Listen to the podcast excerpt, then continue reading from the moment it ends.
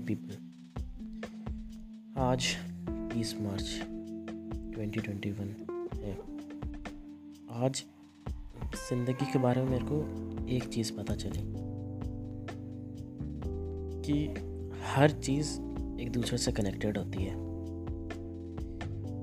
क्योंकि मेरे साथ पिछले छः महीने में बेसिकली छः महीना या एक साल कुछ ऐसी चीज़ें हुई जो लिटरली एक दूसरे से इतनी इंटरकनेक्टेड थी उस समय नहीं पता चला कि सब इतनी इंटरकनेक्टेड होंगी।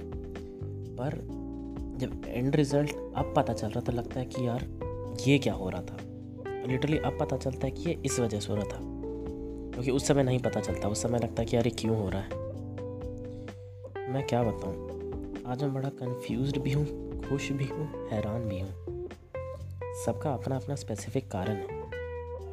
ऐसे मेरे पास बहुत सारे इंस्टेंसेस हैं जो प्रूव कर सकते हैं कि हर चीज़ happens for a reason nothing in this world happens without a reason चलो, मैं आपको एक एग्जांपल समझाता हूँ।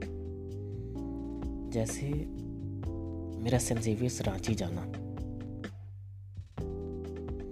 वहाँ जाके, वहाँ जाने का भी एक रीज़न है। था मीन्स फिर गर्लफ्रेंड बनना। फिर गर्लफ्रेंड से ब्रेकअप होना। हर चीज़ लिटरली बहुत ज़्यादा इंटरकनेक्टेड है। और अब पता चलता है कि फक ये इसलिए हो रहा था। लिटरली मैं आज क्या बोल रहा हूँ, मुझे खुद नहीं पता है। बस बोल रहा हूँ। Hope so it makes any sense